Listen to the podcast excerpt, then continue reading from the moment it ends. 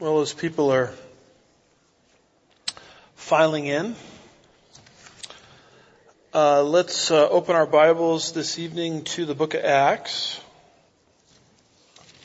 chapter 2.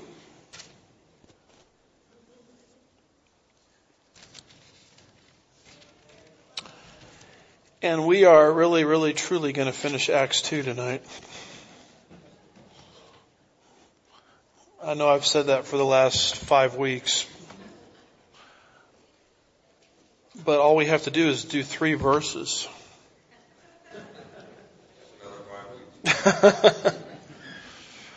Reminds me of the old, uh, well, can I talk about beer commercials from the pulpit? The old uh, Rodney Dangerfield in the beer commercial where he was bowling they say, Rodney, we just need one pin. You guys remember that? No. All right. now that I've totally outed myself. So all we need is three pins and we're, we're done. Anyway, that went over like a pregnant pole vaulter, didn't it? All right, let's go to Acts chapter 2 verse 45. And this is the, a very pivotal chapter in not just the book of Acts, but the whole Bible. You have the coming of the Holy Spirit, verses 1 through 4. The Spirit's impact, verses 5 through 13, where the apostles were speaking in languages that they had never learned and yet were completely understandable in those languages. Um, around verse 13, unbelief kicks in where people in the crowd were saying, ah, this is just, this has nothing to do with the spirit. This is just related to drunkenness. So that gives an opportunity for Peter's sermon, verses 14 through 36, that we've walked through very carefully, where Peter is basically explaining that the source of these miraculous manifestations is not drunkenness, but rather it is the work of Jesus, who at one point did miracles in your midst, but you, Israel, rejected him. You turned him over to Rome for execution. He died on a cross. He rose from the dead. He ascended back to the Father's right hand. And he's continuing his miraculous ministry from the Father's right hand. And that's really the point of Peter's message there. And he beautifully weaves together, I think at least four Old Testament passages to communicate that. So this is a masterpiece of a sermon that the Holy Spirit used and every ser- great sermon has a great impact. And Peter has an impact. You see 3,000 people saved. Verses 37 through 41, about 3,000 souls. So then what do you do with uh, 3,000 new converts? Well, you have the first church meeting. And so the chapter ends with these 3,000 people along with the apostles and then the 120 who were with the apostles also before these conversions all coming together and they're having their first church meeting there in Jerusalem. And so this is the beginning of the church, verses 42 through 47. So that's the section we're in right now. Um, we've seen the priorities they were pursuing, verse 42. The miracles that were happening, verse 43. The unity that they were enjoying, verse 44. And then you come to verse 45 where they were so unified they were actually involved in com- communal living. So what does verse 45 say? It says they began selling their property and possessions and were sharing with all as anyone might have need. So before I try to explain what this is, I need to explain what this is not. Um, as you probably know, there's a very strong Marxist revolution. I hate to just come out and say it that way, happening in our country. And Antonio Gramsci, a well-known communist from the, I think the World War II era, basically fell out of favor with the communists of his day because he said, you guys are going about this all wrong. Uh, you don't conquer countries through force if you're going to bring in lasting change. What you have to do is you have to infiltrate the centers of thought. So you have to go into uh, whatever host country you're targeting that you want toppled to communism and you have to apply what became known as the Gramsci method. Uh, it's what's called the long march through the institutions. So you have to change academia, you have to change entertainment, you have to change media, you have to change the church because Gramsci said the church is an obstacle or a natural resistance to Marxism. So our country, you know, has been under the Gramsci method for a while, in, in, my humble opinion. And one of the things that's happened is the church has been infiltrated where people are preaching a model of Christianity that really isn't biblical.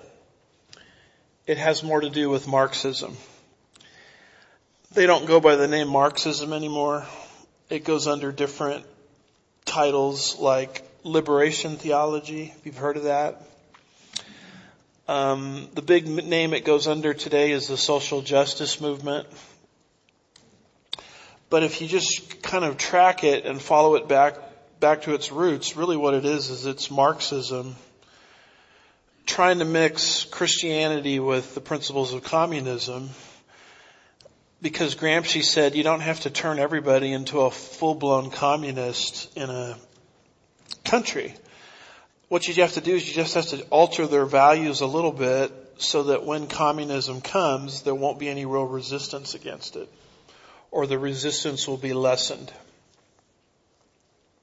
So I think it was Congressman Herlong in the early 1960s read into the congressional record the 65 goals, I think it's 65 goals of communism in America. And when you read through his list, it's just stunning how successful the Marxists have been. Uh, when you compare our country in 1960 to what it is today, you know, in 2023. And so one of their goals was to take over media. That's the Gramsci method. They said take over at least one of the two major political parties. Um, and they said you've got to get into the pulpit. You have to get into the church. And you have to move the church away from uh, revealed religion and more into an understanding of Christianity that's more Marxist. And so a lot of our seminaries um, have been infiltrated with Marxism. Um, I think it's pretty well documented that the Marxists had a very strong influence into the Methodist Church. And right now, as I speak, it's kind of moving through the SBC, the Southern Baptist Convention, has a real strong influence there. The SBC is intentionally targeted because that's the biggest Protestant denomination in America. Um, and they don't call it Marxism. They call it different names like economic justice. Uh, they use the expression equity, and they also have kind of interwoven it with what's called social justice theology where Jesus came into the world to, you know, fix the hole in the ozone layer, supposedly. Uh, he came into the world to raise, raise the minimum wage, so we would all have a minimum income. He came into the world to give us all universal health care and, and those kinds of things. And so what you get at the end of the day is a picture of Jesus that really is not the Jesus of the Bible, but the Jesus of Marxism. Jesus was kind of a leftist, um, social reformer. So the liberation theologians love verse 45 because to them they think it means Marxism. And again, that verse says they began selling their property and possessions and were sharing with them all as everyone might have need. So they say, look, the Bible is against the ownership of private property. Look at how everybody in the first church is liquidating their assets and volitionally sharing it. That in and of itself should tip you off that something's not right because there's no government coercing people to do this, right? Presumably it's the Holy Spirit. Marxism, you're forced to give up your wealth. These people are doing it voluntarily. And so they sort of present this, this um, explanation of the Bible that, you know, the Bible's really open to Marxism. And if you get enough pulpits teaching that, when Marxism comes knocking at the door, people, you know, don't see any real harm in it. And that's what Gramsci said you have to do if you're going to get a civilization to topple into Marxism. I'm here to tell you that God is in favor of the ownership of private property. The Bible is not against that at all. Notice this quote from John Adams, the second president of the United States he wrote, the moment the idea is admitted into society that property is not as sacred as the laws of God, and there is not a force of law and public justice to protect it, anarchy and tyranny commence. And what he's saying is if you want to wreck a, culture, take away the idea that you can own private property. And notice where John Adams got his ideas from. He quotes two of the Ten Commandments. He says, if thou shalt not covet and thou shalt not steal were not commandments of heaven, they must be made invaluable precepts in every society before it can be civilized or free. So the thing to understand about the Ten Commandments is every prohibition negatively that God gives, God is trying to protect something positive. So when God says don't murder, He's protecting the sanctity of life. When God says don't commit uh, adultery, He's protecting the sanctity of marriage. And so similarly, when you have two commandments in the Decalogue, one of them says that thou shalt not covet, and the other says thou shalt not steal, God is actually protecting private property. And so this never comes up when Marxists, you know, sort of try to hijack um, uh, this particular verse. You might want to jot down 1 Kings chapter 21.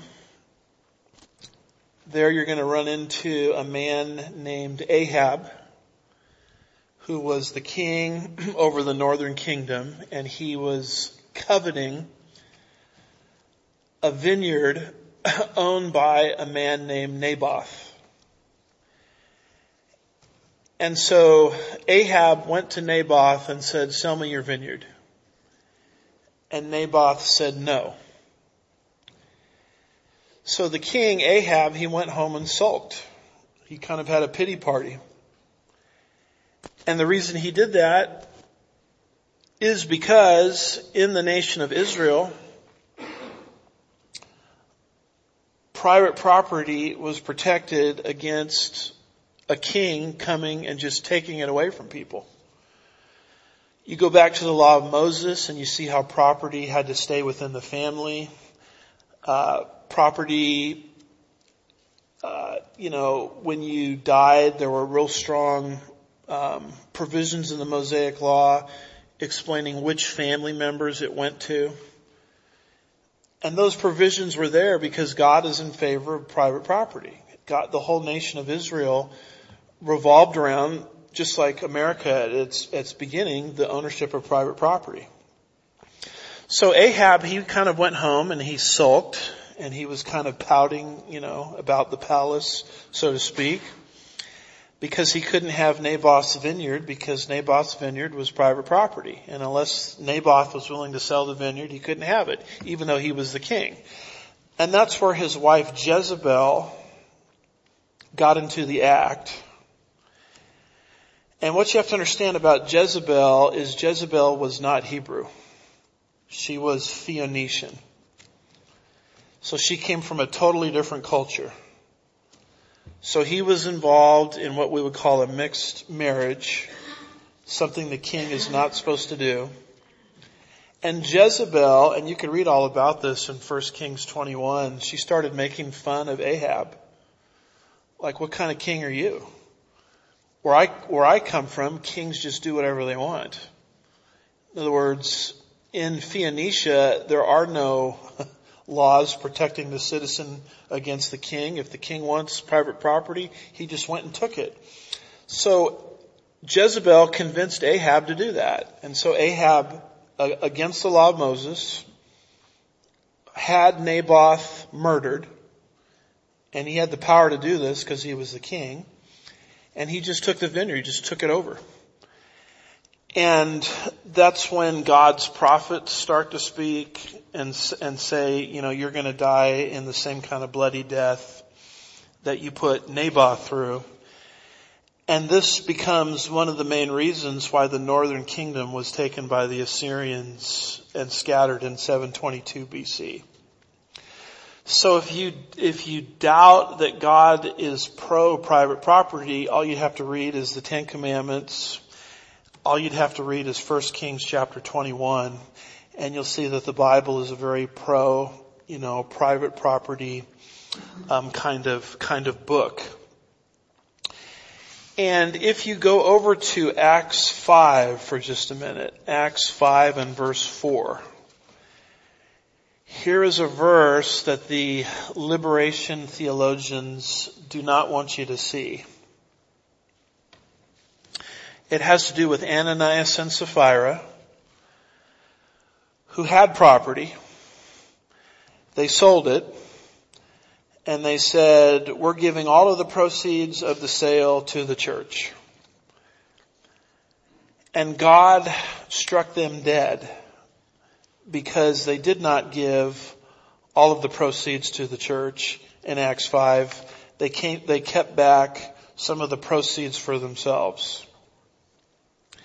The reason they were struck dead is not because they didn't give all of the proceeds to the church from the sale. The reason they were struck dead is they were dishonest. They told everybody, hey, we had some property and we sold it and we gave all the money to the church. And Peter confronts them and says, you have lied to the Holy Spirit. And the two of them, Ananias and Sapphira, were killed right there on the spot Uh, an example of what I would call maximum divine discipline. And God did this at the beginning of the church age because an infant, if it gets a new virus of some kind, is very vulnerable. And the church just getting off the ground was very vulnerable to getting derailed. And that's why God killed Ananias and Sapphira immediately. But their sin was not that they didn't give all the money to the church. Their sin was they lied about how much they gave. Now in the process of all of that, Peter, as he confronts Ananias and Sapphira, in Acts 5 verse 4 says something that totally contradicts communist Marxist ideology. Peter says to Ananias and Sapphira, while it, that's the, the land, while it remain unsold, did it not remain your own? After it was sold, was it not under your control? In other words, God is not upset at Ananias and Sapphira because they had property. He's not even upset at the fact that they sold the property and had money on hand to give to the church and God is not upset at the fact that they didn't give all the proceeds to the church. What Peter is saying is you, it's your property. You can do whatever you want with it. The sin was they lied about it. They said we gave all the money from the sale of the property to the church when in reality they hadn't.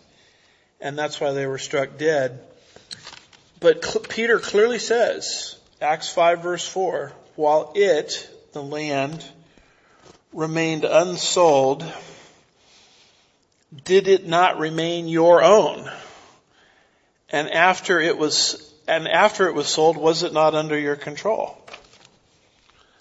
So very clearly you start putting these pieces together and the Bible is not against the ownership of private property. So all of that to say that what's happening here cannot be considered communism. What the Jerusalem saints were doing is they were volitionally, through their own free will, liquidating their assets so that they would have cash on hand to help people in need. Now, this could be the reason why the Jerusalem church became poor.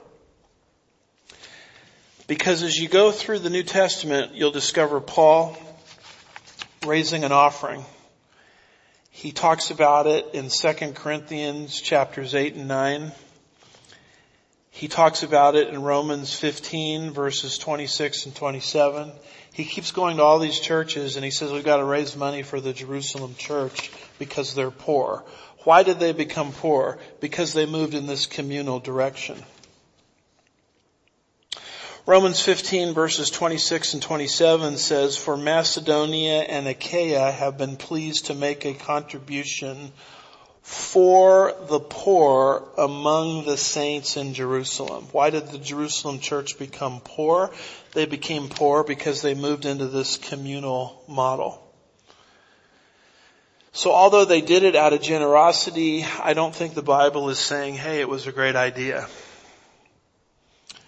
In fact, as you read this, you don't even see God commanding them to do this. There's no voice from God that says, hey, everybody sell your property so that you'll have cash on hand to help the poor. And uh, even beyond that, you see this communal living situation happening in Acts 2. You see a few references to it in Acts 4. You see a few references to it in Acts 5, but then it just drops off the radar screen. Ne- never again in the Bible are we told of the church, you know, ever practicing this method. And I just bring some of these things up because the Marxists will say, well, this is the way we're all supposed to live. Communism is a great thing. You see it modeled in the early church. No, not so fast. The Bible is a pro private property book, number one. Number two, God never told them to do this. Number three, you see no example after Acts chapter 5 of it being practiced anywhere. So why did the early church do this? It has to do with the fact that you had people from all over the world that had showed up in Jerusalem on the day of Pentecost they were all Jewish. They were Hebrews. If they weren't Hebrews, they were what we call proselytes, uh, Gentile converts to Judaism. And the Jewish people living outside the land of Israel were commanded to show up to celebrate, I believe it's three mandatory feasts. And so that's why they were all there. They all came for Passover. What comes 50 days after Passover? The day of Pentecost. That's why Penta 50. So typically the way it worked is if you came from some remote part of the earth, you brought enough resources to be in town for Passover and then for 50 days to celebrate Pentecost and then you return back to where you came from. The problem here and there's a calendar that I like to use showing you where Pentecost uh, shows up just 50 days after Passover. Here's another Jewish calendar showing you that Pentecost shows up 50 days after Passover. The problem here is the Holy Spirit had a surprise for him. The surprise was Peter's sermon. Peter preaches this sermon. He does it in Jerusalem under the conviction of the Holy Spirit. He, his point in the sermon is that the nation of Israel was wrong in rejecting their Messiah. And what you people that are visiting from out of town in Jerusalem for Passover and Pentecost, what you need to do is you need to repent. In fact, when you go back to verse 38, Peter said to them, repent. We've explained what repentance is. It's a change of mind. You need to change your mind about Yeshua or Jesus. In other words, you have to believe that what I am telling you is true, that Jesus was the long awaited Hebrew Messiah that the nation of Israel rejected in the first century. You have to change your mind away from being a Christ rejecting Jew to being a Christ accepting Jew. And when Peter preached that, 3,000 souls are saved. 3,000 people changed their minds. And in so doing, they repented.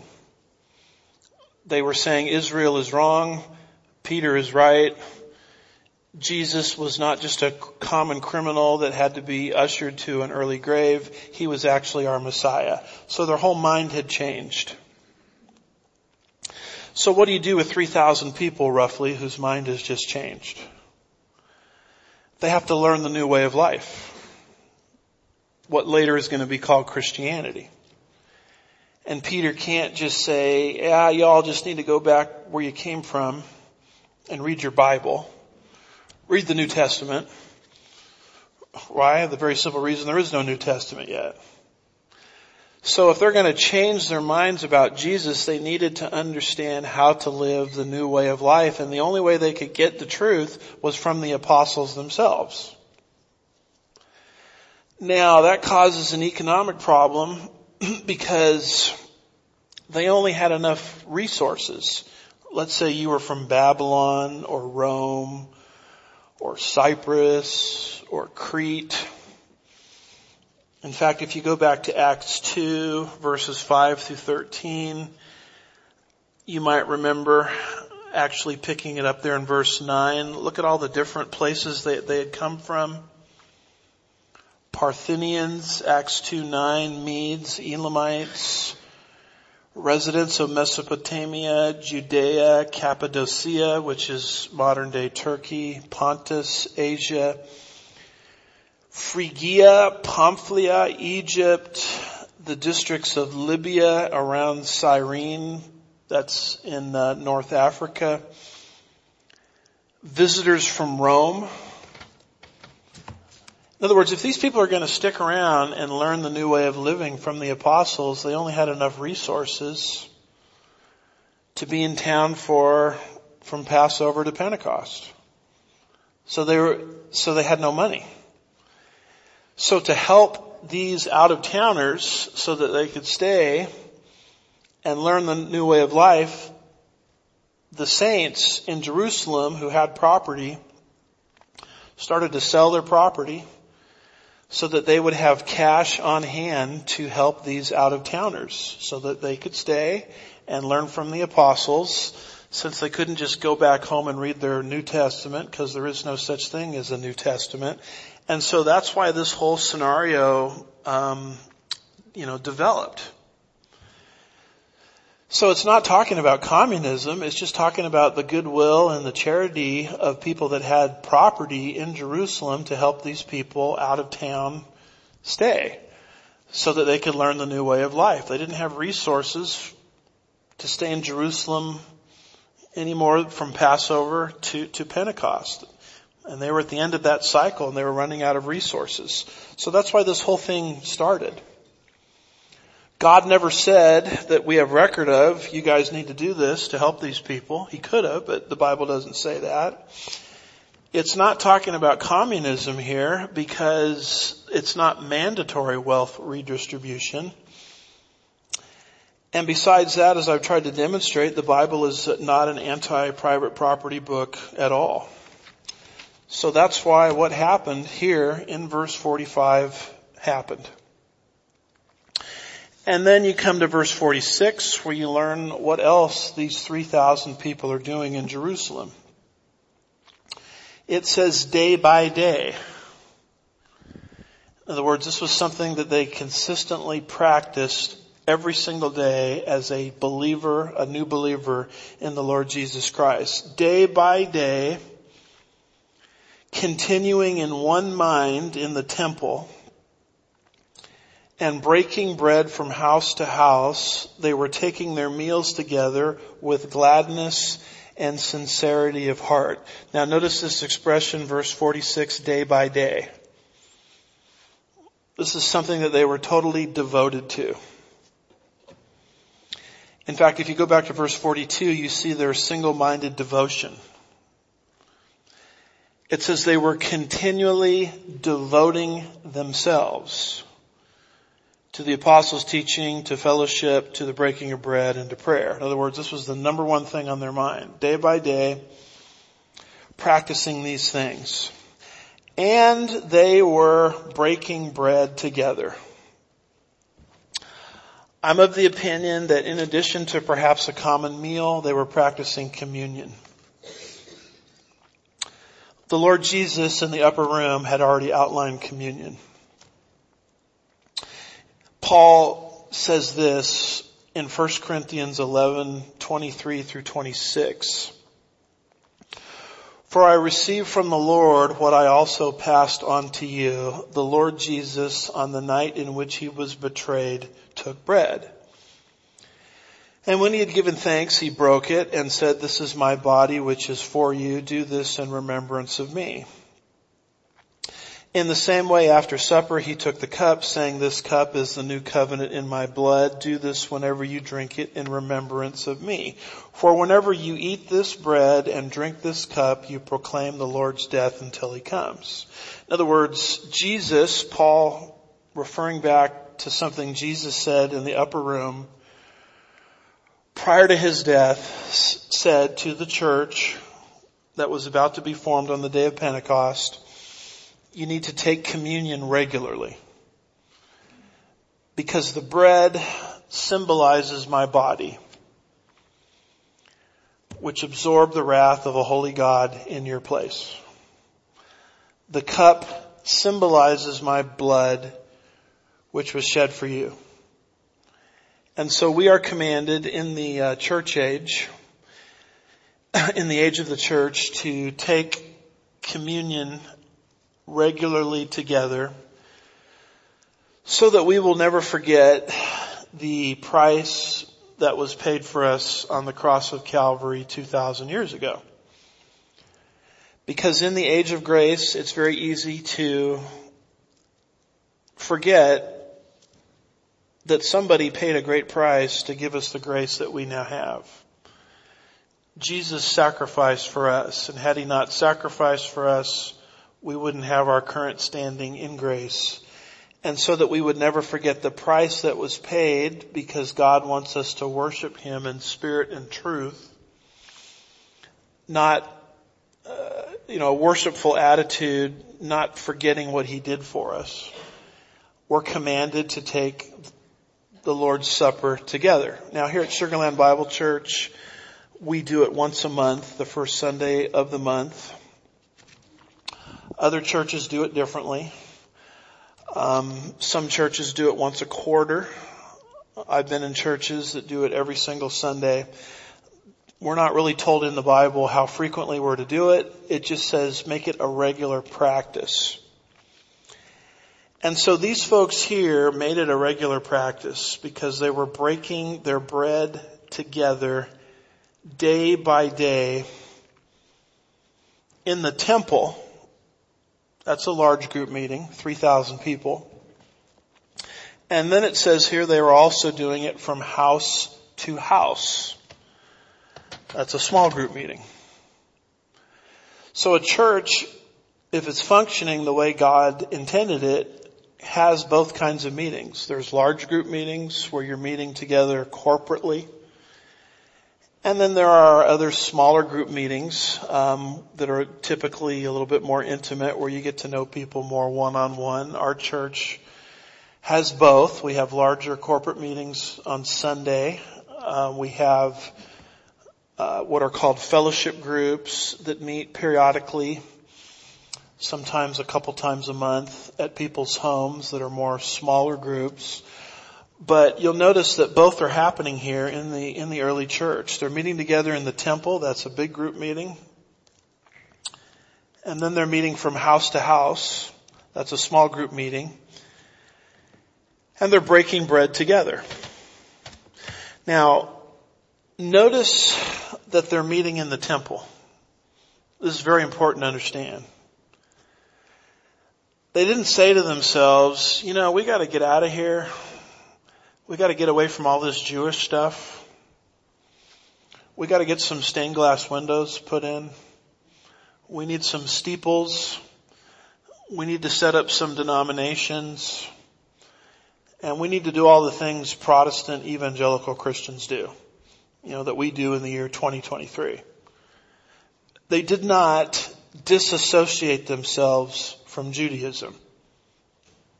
The reason they did not disassociate themselves from Judaism is they were meeting in the temple. They had no incentive to leave the temple. And the reason they thought the way they did is number one, they were Jewish, except the proselytes, as I've tried to explain. And number two, they didn't see Christ or Yeshua as some sort of entity that's inconsistent with Judaism. They saw him as the fulfillment of Judaism. That's how they looked at it. In other words, when they changed their mind about Christ, they didn't say, oh, we're not going to be Jewish anymore. Let's get out of here and get some stained glass windows going and some steeples. And we need some choir robes too. Let's just get, let's just dump all this Jewish stuff. They did not do that because they saw Christ as the fulfillment of Judaism. This is what the nation of Israel got wrong. They thought Jesus was antithetical to Judaism when in reality he was the fulfillment of it.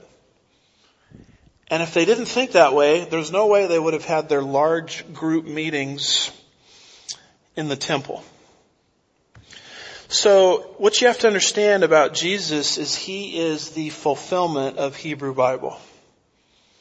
He is the fulfillment of the Old Testament. And if a Jewish person hasn't come to Christ as their personal Savior, then they don't even understand what their Judaism is about. Because the whole point of Judaism was to point towards Christ. Jesus, as you know, was Jewish, right? Jesus said this in John chapter 5, verse 39 to the Jewish Hebrew religious leaders of his day. He says, you search the scriptures because you think that in them you have eternal life. It is these, the scriptures, Hebrew Bible, Old Testament, that testify about me. And then he says a couple of verses later, for if you believe Moses, who wrote the first five books of the Old Testament, you would believe me. For he, that's Moses, wrote about me. Jesus on the road to Emmaus, after he had resurrected from the dead, is walking with his disciples, and he says this in Luke 24, 27. Then beginning with Moses and all the prophets, he explained to them, that's the disciples, the things concerning himself in all the scriptures. What scriptures? What we call Old Testament. A few verses later he said, now he said to them, these are my words which I spoke to you while I was still with you that all these things which are written about me in the law of Moses and the prophets and the Psalms, those are the three major divisions of Hebrew Bible, Moses, prophets, and Psalms must be fulfilled. Josephus a first century Jewish historian says of Christ, this is now outside the Bible, he was the Christ for the prophets of God, that's Old Testament, we call Old Testament, had foretold these things. So Jesus and everybody around him who understood what he was all about understood that he was not antithetic to Israel. He was the fulfillment of it. That's why the early church here is meeting in the temple still. They saw no contradiction between their newfound faith in Jesus and meeting in the temple because they saw Jesus as the fulfillment of Judaism, not the antithesis of it. As you probably know, Jesus uh, fulfilled multiple Old Testament scriptures written about him in advance. His virgin birth, Isaiah 7 verse 14, the place of his birth, Bethlehem of Ephratah, Micah 5 verse 2, the fact that he would be a descendant of Abraham, Isaac, and Jacob, Numbers 24 verse 17, the fact that he would come from the tribe of Judah, Genesis 49 verse 10, the fact that he would show up on Palm Sunday on the exact predicted day, Daniel 9 verses 25 through 26, the Old Testament, and look at the years in advance that is as you look at the right hand column, centuries in advance. In some cases over a millennia in advance.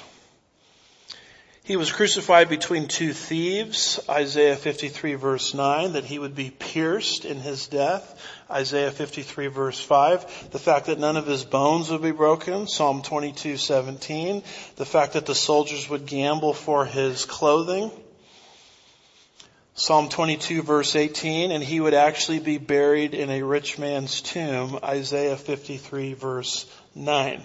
Jesus obviously is not the antithesis of Judaism rightly understood. He's the fulfillment of it. And the early church, these 3,000 people understood that. That's why they kept meeting in the temple, because they saw the temple as pointing to Jesus. I mean, there's no ambition on the part of these people to leave Jerusalem in fact, the only reason they eventually leave Jerusalem is they get persecuted. That's the only reason they left. If they hadn't been persecuted, they would have stayed there as long as probably they could have because they didn't see Judaism as somehow pointing to a different direction than Jesus. Jesus is the fulfillment of Judaism. So when you're talking to a Jewish person, I know this sounds a little harsh, but you have to look at them if they're unsaved as an incomplete Jew. They are not complete because their own religion points towards Jesus and they're missing the main point of Judaism and the nation of Israel itself. So verse 46, day by day, continuing with one mind in the temple and breaking bread. From house to house, they were taking their meals together with gladness and sincerity of heart. Their hearts were in this. Proverbs 4 verse 23 in the New King James Version says, keep your heart with all diligence, for out of it spring the issues of life. If your heart is for something, then the issues of life are gonna flow from that. If your heart is for negative things, negative things will come out of your life. If your heart is for positive things, positive things will flow out of your life. This is where their hearts were. I mean, they really believed that after Peter's sermon that Jesus was the long awaited Messiah. And they recognized that they're a minority within the nation of Israel. There's only 3,000 of us compared to probably about a million that were in town on the day of Pentecost. And so to stay in fellowship related to their newfound faith, they're now meeting together. So we see their priorities, we see their miracles, we see their unity, we see their communal living, which is not to be confused with Marxism. We see them practicing the Lord's table and one other thing they were doing is they were involved in evangelism. They were telling other people about what they had just learned. And notice verse 47. Praising God and having favor with the people, all the people, and the Lord was adding to their number day by day those who were being saved. First of all, notice they were worshipers. They were praising God. What is worship? Worship is a response to truth. You hear the truth and you want to audibly praise the Lord. I don't think they were getting into a bunch of fights like we get into today. Should we have an organ? Should we have drums? Should we have a guitar? Should we have a choir? I mean, churches come to blows on these things. It's very sad. Because we've forgotten really what worship is. Worship is not so much a style as much as it is an opportunity to gather with God's people and audibly praise the Lord publicly because you're responding to truth. They heard the truth from Peter, they believed it, and they wanted to worship accordingly. And look what God was doing. And the Lord was adding to their number day by day. Did you catch the day by day throughout this paragraph? They're taking communion together. Big group, small group, day by day. They're devoting themselves continually to the apostles' teaching. I would think that meant day by day. So the Lord said, wow, if you're that, if you love me that much day by day, here's what I'm going to do. I'm going to add to your number day by day. So they were sharing the good news. People were getting saved. But who gets the credit for the growth of the church? Somebody running around writing a book about how to make a church bigger based on marketing principles? I'll be honest with you. I've, I've read some of those books. I've seen some of those speakers and the whole thing just makes me want to vomit. I'm sorry for being that crass. Because the glory is going to a person. It's not going to God. God doesn't say, hey, if you follow this five step method, your church will grow. The Lord just starts adding to their number daily. It's the Lord causing the growth this is an outworking of what Jesus promised. Jesus said back in the Gospels just prior to his death, he said this in Caesarea Philippi. He said, I also say to you that you are Peter and upon this rock, now the rock here is, is not Peter. It's a different word in Greek. Petros, Peter, Petra, rock. What he's saying is, I'm going to build my church, Peter, on your confession. You confess me accurately as the Messiah. So Jesus says to Peter, I say to you that you are Peter and upon this rock, your confession, I will build, the verb is in the future tense there, so whatever he said he was going to build wasn't being built right then and there. Because he says, I will build. I will build your church. Whoops, doesn't say that. I will build what? My church. So the church doesn't belong to Peter, doesn't belong to the pastor, doesn't belong to an elder board. Belongs to Jesus. And Jesus promises to build his church and apparently he's going to do a pretty good job of it because it says the gates of Hades will not overpower it. And so here we are 2,000 years later and he's still building. If this was a work of man, it probably would have fizzled out a long time ago. Would have fizzled out 2,000 years ago. So here's Jesus now at the Father's right hand keeping his promise. He's building his church. He's adding to the church because that's what he said he would do. 1 Corinthians chapter 3 verse 6, Paul says, I planted, evangelized in other words, Apollos watered, edified, in other words, but God was causing the growth. I planted, Apollos watered concerning the Corinthian church, but God was making it, making it grow. What a relief it is to learn in ministry as a pastor that it is not the pastor's responsibility to grow the church. For years and years and years I thought it was my job to make the church bigger. If a pastor or leaders in a church think, think that's their job, then they put on their shoulders a task that only God can do.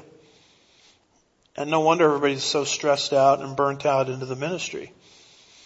They're trying to do things that only God promised he would do. And that really takes all the sweat out of the ministry. Zechariah chapter 4 verse 6 says, not by might nor by power, but by my spirit, says the Lord Almighty.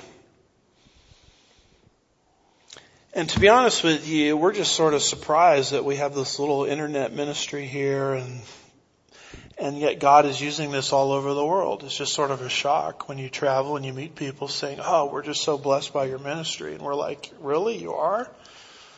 I'm stunned. And the reason it's sort of stunning is it's something that a man can't reproduce. Only God can do it. Only God can enlarge a ministry. Now there's a lot of fake enlargements where people cater to the unsaved. And they get a bunch of unsaved people in the room. And they call that church growth. That's not what was happening here. These are authentic conversions. These are authentic additions to the church. Our job is just to be faithful in this, whatever sphere He's placed us in. But the ultimate goal of church growth is God is gonna do it. He's promised to do it. That way he's the only one that gets the credit for it, right? Man can't take credit for it because man didn't cause it. So the pastor's job is to be faithful where God put him. The job of growth is on the Lord. Now you start to think that way and suddenly ministry doesn't seem quite as cumbersome praising God and having favor with all the people, and the Lord was adding to their number day by day who were being saved. Saved from what? Verse 38, saved from hell. Verse 40, saved from this perverse generation. Remember what Peter said? End of verse 40, be saved from, from this perverse generation. So they're being called out of being part of wayward Israel who had rejected Messiah and they were aligning with Peter's message and they were being saved from that perverse generation. But they were also receiving the Holy Spirit. They were going through water baptism as their minds about Christ was changing. They were receiving, verse 38, the forgiveness of their sins and the gift of the Holy Spirit. So they were being saved spiritually and they were being saved from this perverse generation. This is something that God himself was doing. Now, Luke, who's writing all of this down, for Theophilus is trying to show him that this Christian thing that he's believed in is of God.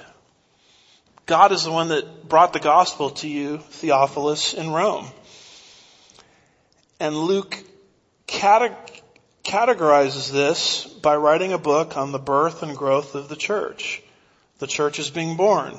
Well, how is it growing? In the book of Acts, it's being grown numerically, geographically, and ethnically. Now what Luke is focusing on here is the numerical growth of the church. These are what we call progress reports. As you go through the book of Acts, you'll see a reference either to a specific number like 3,000. Later it'll be 5,000. Or just to a gener- generic statement that the church was growing numerically. So this is how Luke is documenting the progress of the church for the benefit of Theophilus. That upper bullet point there is some of the clearest numerical progress reports you have in the book of Acts. And then you have some other ones that are a little less clear, like Acts 2 verse 47, but they're, they are there nonetheless. One other quick thing here, and I want to toss this in. If you're reading this in the New American Standard Bible, it says, praising God and having favor with all the people, the Lord was adding to their number day by day those who were being saved. But if you were to read this in the King James Version, or the New King James Version, it would read this way, praising God and having favor with all the people, and the Lord added to the church daily those who were being saved. Why does one version not use the word church and the other version does use the word church? Why is that? Particularly here, because this is a pivotal issue. Because there's a lot of people running around, they go by the name hyper dispensationalists, ultra dispensationalists, and they will say the church didn't start in Acts 2.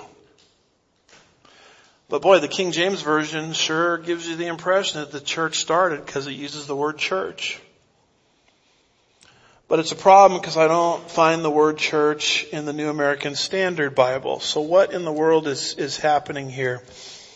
This is an issue of what we call text criticism. We do not have the original Greek manuscripts of the New Testament, which is good. Because if we had them, we'd probably worship them. And if we had them and they got damaged, then all of Christianity would be destroyed. So God in His providence never allowed us to have the original manuscripts. Then what do we have? We have copies of the original manuscripts. And people sort of freak out about this. Oh no, we don't have the original Greek manuscripts, but just copies and they kind of act like we don't have anything of real trustworthiness. All you have to do is compare what we have to other works of antiquity, which nobody second guesses, and you'll see how far out in front of the crowd we are. Notice the number of manuscripts that we have, and notice the time distance between the earliest manuscript and what would likely have been the time of the original. Caesar, 10 manuscripts and a thousand year time period. Plato, seven manuscripts and a 1,200 year time period. Thucydides, only eight manuscripts and 1,300 year time period. Tacitus, 20 manuscripts and a thousand year time period. Suetonius, eight manuscripts, and an 800 year time period. Homer's The Iliad, 640 manuscripts, a 500 year time period. And notice what we have in the Bible, second from the bottom, New Testament. Look at the comparison. We have 24,000 manuscripts. And the time distance between the earliest manuscript and the original is as low as 25 to 50 years. We come out way ahead in comparison to any other work of antiquity. So if you're going to challenge the Bible on the grounds that we don't have the originals and you got to throw out Caesar, Plato, Thucydides, Tacitus, Suetonius, Homer's The Iliad, etc. Here's another chart that basically has the, the exact same information on it. Of the copies, 24,000, they all agree with each other over 99% of the time. In fact, that number is probably conservative. It's probably like 99.9% of the time. They all agree with each other. There are areas though where there's disagreements. The disagreements do not revolve around any major Christian doctrine. But there are disagreements. the goal of something that you learn in seminary called text criticism, and there are people that devote their whole lives to this, is when you have a slight contradiction between the existing manuscripts, you try to figure out which one you go with that mirrors the original, which we no longer have. That's what text criticism does. And these are called variants. Variance is when you have a tiny discrepancy between exist, existing manuscripts. What we've just walked into is a text critical problem. Because some manuscripts, as reflected in the New American Standard Bible, don't have the word church in there. Acts 2 verse 47. Others, as reflected in the New King James Version, do have the word church in there. And what you have to understand is that your English translations follow different theories of text criticism. The NASB and the NKJV are excellent translations. They're not perfect, neither of them, but they're excellent. But you have to understand that when it comes to these variants, like the woman caught in adultery, John 8, there's a bunch of information in Mark 16 towards the end, and if you're reading it in the uh, NASB, it'll say something like, this is not found in the better manuscripts. What you have to understand is the English translation that you're using uses a different model of text criticism. The New American Standard Bible says the earlier the better. If it's in the earliest manuscripts, it's authentic. If it's not in the earliest manuscripts, then it's not authentic. So apparently the word church is not found in the earliest manuscripts. That's why the word church is not found in the New American Standard Bible. I'm of the opinion that earlier is not always better. Because some of those very early manuscripts came from a place called Alexandria, Egypt where there was a lot of weird stuff going on in Alexandria, Egypt, like Gnosticism, the physical world is evil, the spiritual world is good kind of thinking. A lot of false doctrine came out of Alexandria, Egypt. So just because something is earlier to me doesn't always make it better. The King James Version, on the other hand, says if it's in the majority of manuscripts, then we go with the majority. Majority is better, NKJV. Earlier is better, NASB.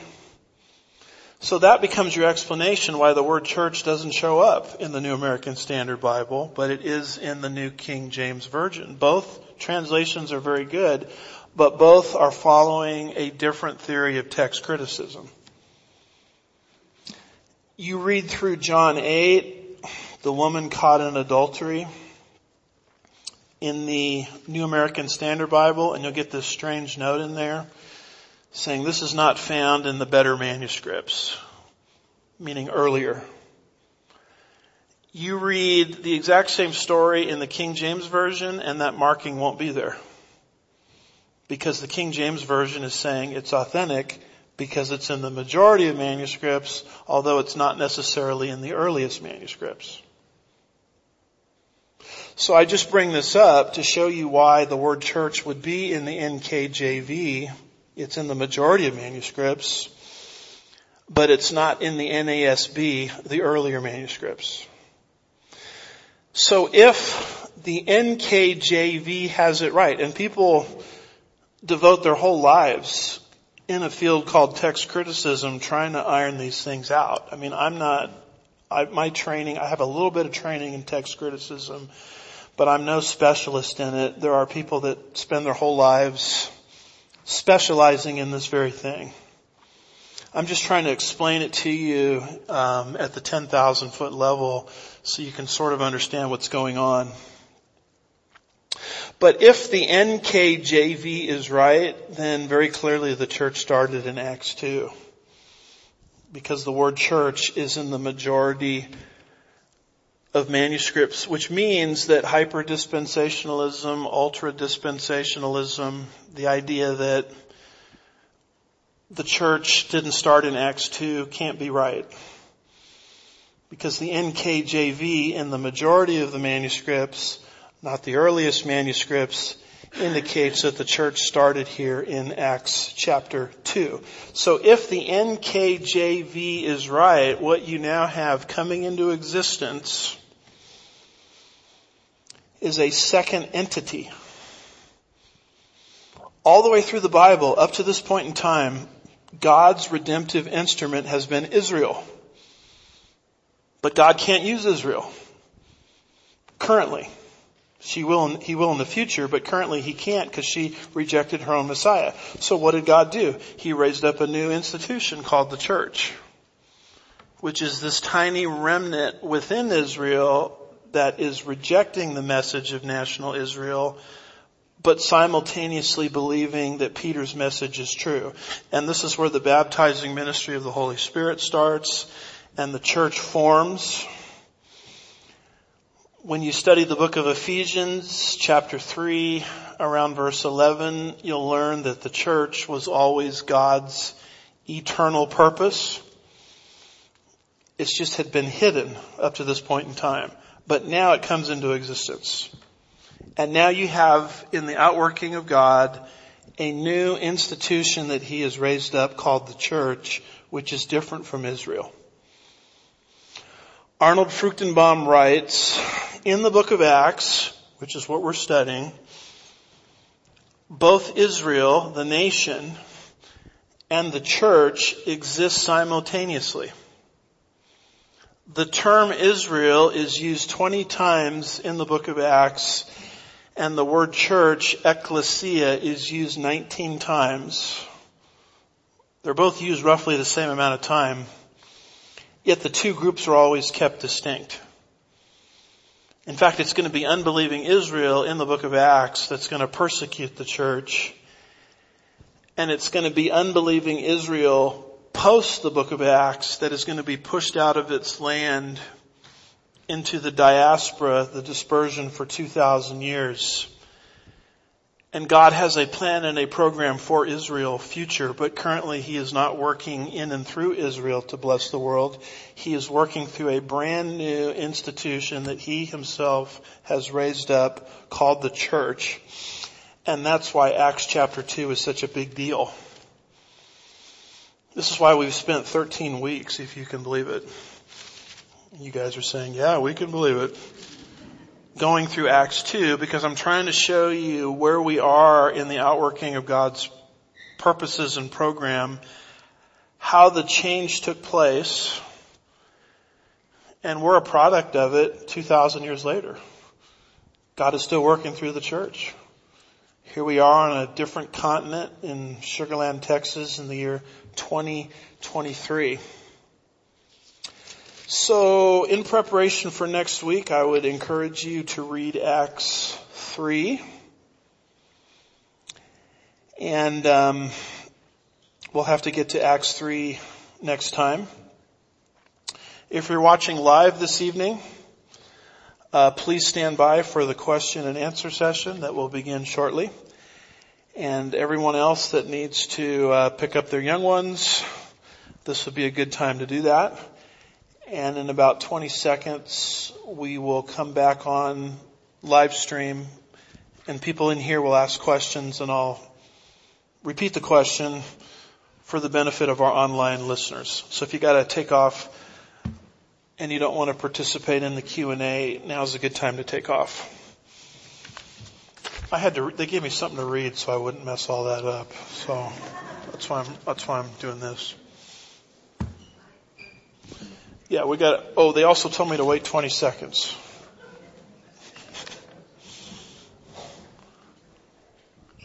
All right, the 20 seconds are over. We're good to go.